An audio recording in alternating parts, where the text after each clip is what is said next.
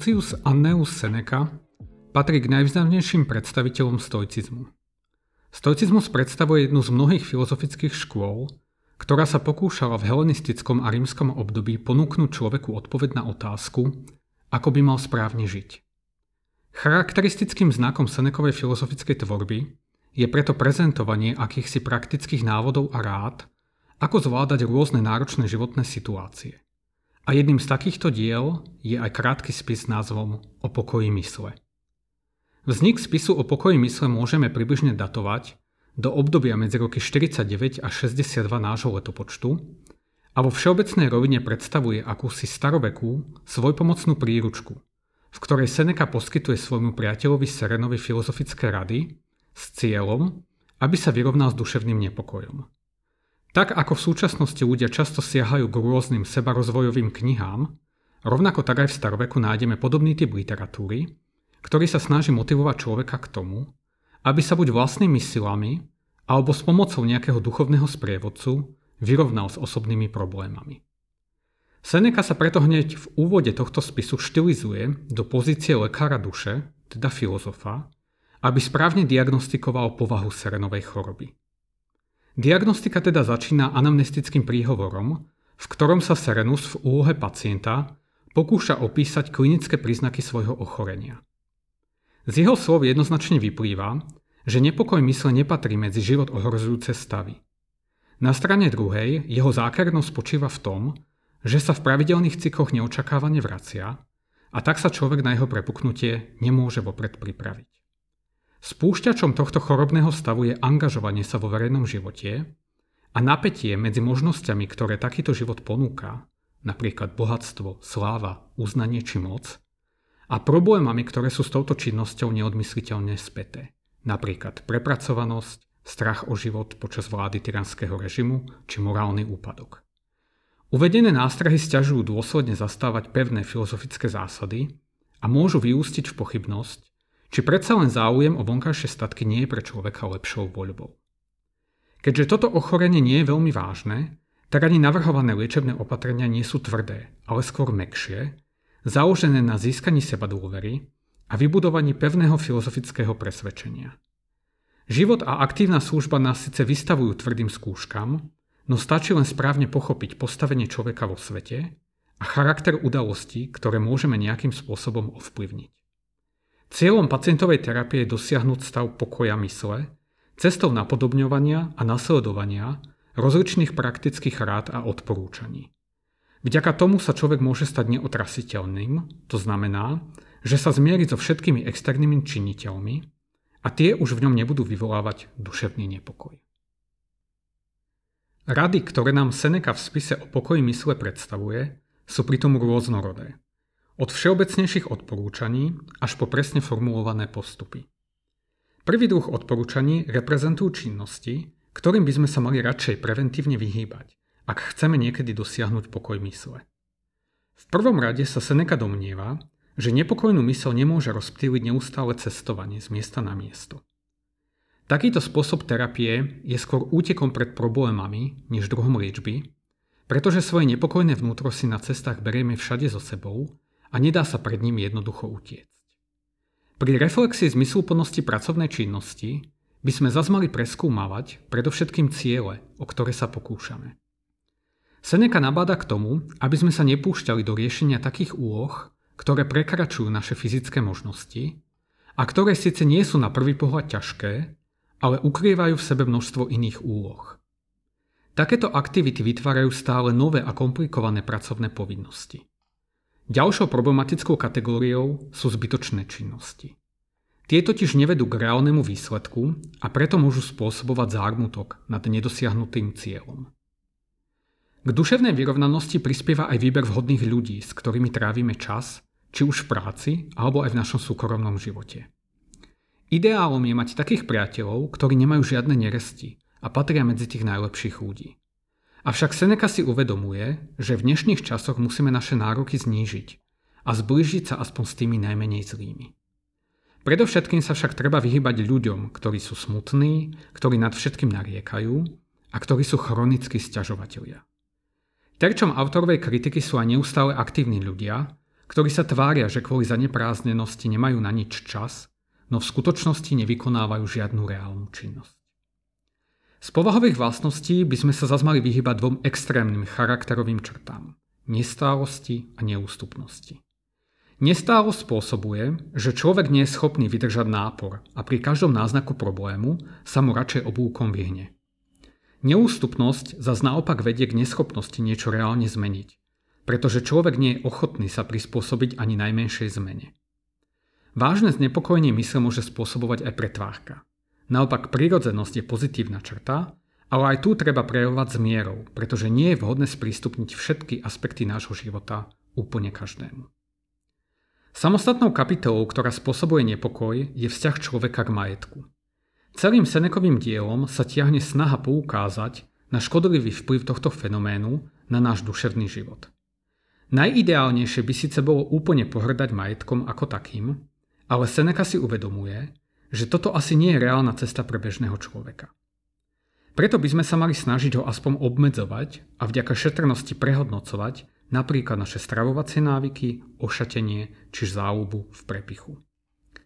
Otázka vhodného vynakladania veľkých sum peňazí sa pritom netýka len aktivít, ktoré uspokojujú naše telesné potreby, ale aj tie duševné. Primeranosť by mala byť štandardom aj v prípade investovania financí do štúdia či nákupu kníh. Druhý druh odporúčaní reprezentuje kultivácia našich pozitívnych vlastností a návykov. Človek sa musí predovšetkým neustále cvičiť v prispôsobovaní sa potenciálnej zmene pomerov. Je treba byť vždy pripravený na to, že o naše postavenie, majetok či prestíž môžeme kedykoľvek prísť. Až keď si uvedomíme márnosť našich materiálnych túžob a ambícií, tak výsledným efektom bude pocit veselosti a optimizmu. Práve schopnosť radovať sa zo života je jedným zo symptómov úspešnej liečby nepokoju mysle. Aby človek zahnal nepokoj, musí sa okrem toho naučiť rozptýliť mysel inou činnosťou a tým jej dodať potrebnú energiu. Ako prostriedky môžeme využiť napríklad hru s malými deťmi, pitie vína či tanec. Dôležitým prvkom je taktiež pravidelný odpočinok, ktorý sa dá dosiahnuť spánkom. Seneca správne upozorňuje na to, že význam oddychu si veľmi dobre uvedomovali už starí predkovia, ktorí tento princíp v rôznej podobe začlenili do každodenných aktivít človeka. Napríklad súčasťou bežného roka sú rôzne sviatky, ktoré vnímame ako dni pracovného pokoja. Rovnako tak aj v rámci pracovného týždňa existujú dni, ktoré sú určené primárne na oddych. Napríklad v súčasnosti je to sobota a nedela. Prípadne aj každý deň sa dá rozdeliť na časť pracovnú a časť oddychovú. Niekto iný sa zase môže držať zásady, že popoludní sa treba zaoberať iba ľahšími záležitosťami, než tomu je do poludnia a podobne. Osvieženie a odpočinok nám tiež poskytne prechádzka na otvorenom vzduchu, jazda, cestovanie či spoločná hostina. Všetky tieto aktivity však treba praktizovať s mierou, pretože ich nadbytok nám môže naopak uškodiť. Pri liečbe je totiž vždy dôležité dodržiavať správne dávkovanie. Z tohto dôvodu aj grecký výraz pre farmakon znamená tak liečivý prostriedok ako aj jed. Seneca síce Serenovi nepredpisuje konkrétny farmakologický prípravok, ale aj prehnané nadužívanie poskytnutých rád a odporúčaní môže byť škodlivé. Napríklad, ak by sme neustále spali, tak by nám tento ozdravný prostriedok dozajsta spôsobil smrť. Podobne, nadmerné používanie alkoholu môže spôsobiť závislosť. Senekové rady a odporúčania preto treba užívať v presne stanovených dávkach, aby nám viac neuškodili, než pomohli. Okrem uvedených liečebných odporúčaní je nepokoj mysle obecnejším symptómom našich nesprávnych kognitívnych presvedčení o tom, že môžeme radikálnym spôsobom ovplyvňovať chod vonkajšieho sveta. Seneca však tento bežný názor spochybňuje a často v texte hovorí o pôsobení osudu či šťasteny ktorá môže kedykoľvek vstúpiť do nášho života a radikálnym spôsobom ho zmeniť. Vďaka osudovým okolnostiam, ktoré môže reprezentovať napríklad choroba, zajatie, kolaps či požiar, sa z boháča môže stať kedykoľvek chudák, z vplyvného človeka bezvýznamný a podobne. Proti negatívnemu vplyvu týchto externých faktorov sa dá bojovať predovšetkým rozumom. Vďaka rozumu si môžeme už dopredu stanoviť hranicu nášho rastu to znamená toho, čo chceme v živote dosiahnuť, a tak môžeme predbehnúť negatívny vplyv vonkajších okolností. Ak sa napríklad dopredu racionálne pripravíme na to, že nám k životu stačí iba veľmi málo, tak budeme v prípade upadnutia do chudoby už pripravení znášať tento stav oveľa lepšie, než keby sme to nikdy neurobili. Jednou z takýchto kognitívnych techník, ktorou sa dá pripraviť na všetky budúce nešťastia, je neustále premýšľanie o nich. Seneca hovorí, veď ak bude človek predpokladať, že naozaj sa v budúcnosti stane všetko to, čo sa môže stať, tak zmierni útoky všetkého zlého, pretože tie nemôžu priniesť nič nové ľuďom, ktorí sú na ich údery pripravení a očakávajú ich. Človek, ktorý sa včas pripraví na všetky možné hypotetické scénáre vývoja budúcnosti, si tak už nebude musieť klásť otázku typu Nemyslel som si, že by sa toto mohlo niekedy stať. Je totiž celkom prirodzené, že ak sa človek povedzme teší celý rok na letnú dovolenku, alebo na to, že bude mať novú prácu, a potom mu tieto plány kvôli nejakým voľkajším okolnostiam nevídu, tak je sklamaný a nahnevaný. Vyhnúť sa tomuto negatívnemu emočnému stavu by sa podľa Seneku dalo jednoduchým spôsobom. A to tak, že sa vedome naučíme premýšľať o budúcich úspechoch v podmienovacom tvare. Napríklad, namiesto myšlienky tento rok bude mať zaručenie úspech v podnikaní, je lepšie naučiť sa uvažovať takto. Tento rok bude mať zaručený úspech v podnikaní, ak mi ho nič neprekazí. Podobne namiesto myšlienky tento rok určite pôjdem na plavbu okolo sveta, je lepšie naučiť sa uvažovať nasledujúcim spôsobom. Tento rok pôjdem na plavbu okolo sveta, ak mi do toho nič nepríde. Vďaka takémuto kognitívnemu tréningu človek zahrnie do svojich očakávaní aj motiv neúspechu a môže sa tak priblížiť dosiahnutiu pokoja. Človek, ktorý prejde takýmto výcvikom, si vie predstaviť rôzne scenáre vývoja a toho odlišuje od bežného jedinca.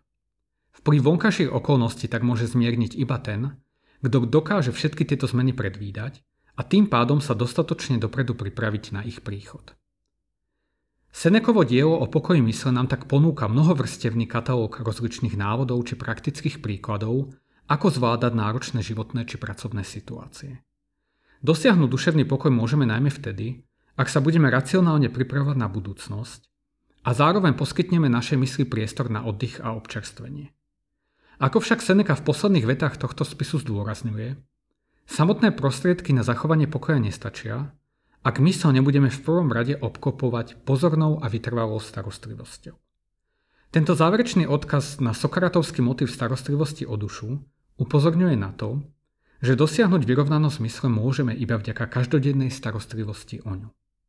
Spis o pokoji mysle nás teda v konečnom dôsledku nabáda k tomu, aby sme pri každodennom zhone a starostlivosti o materiálne zabezpečenie nezabudli na to, že kultiváciu si zaslúži aj naša mysel. Nahratie tohto podcastu podporil z verejných zdrojov Fond na podporu umenia.